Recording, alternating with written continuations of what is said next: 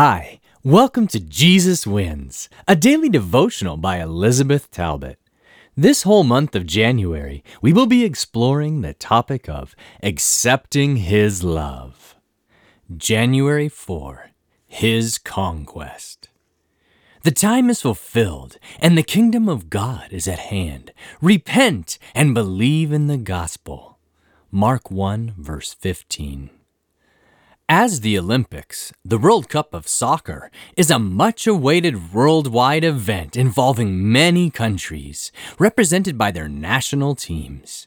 In 1978, Argentina hosted the Cup, and the national team won the trophy. I will never forget this victory. I was in high school, and the country ground to an absolute stop for three days in order to celebrate this momentous event. Even though the victory had been won by the able athletes, all of us had won. Their triumph was ours. The victory belonged to the whole country. They were our representatives. Mark opens his book by stating, The beginning of the gospel, good news of Jesus Christ. Mark 1, verse 1. The Greek noun euangelion is translated into English as good news or gospel, a term that comes from the Old English Godspell, which means good news.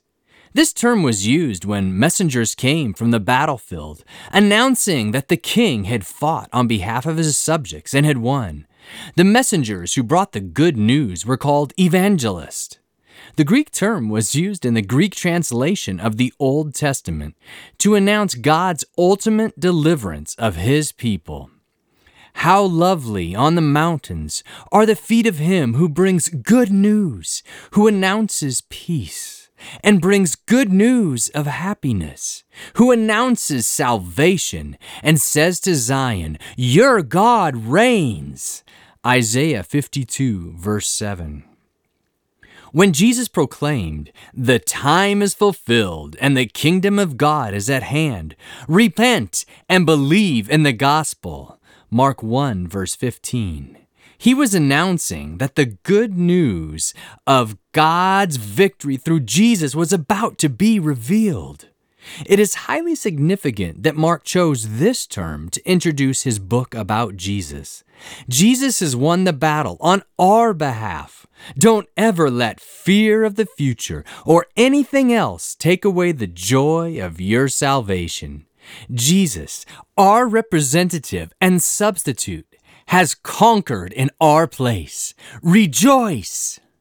Today's podcast was excerpted from the book Jesus Wins, published by Pacific Press Publishing Association. If you would like to purchase your own printed copy, you can do so by calling 1 800 765 6955 or by going to AdventistBookCenter.com or Jesus101.tv. From all of us at Jesus 101, thanks for listening, and remember, Jesus wins!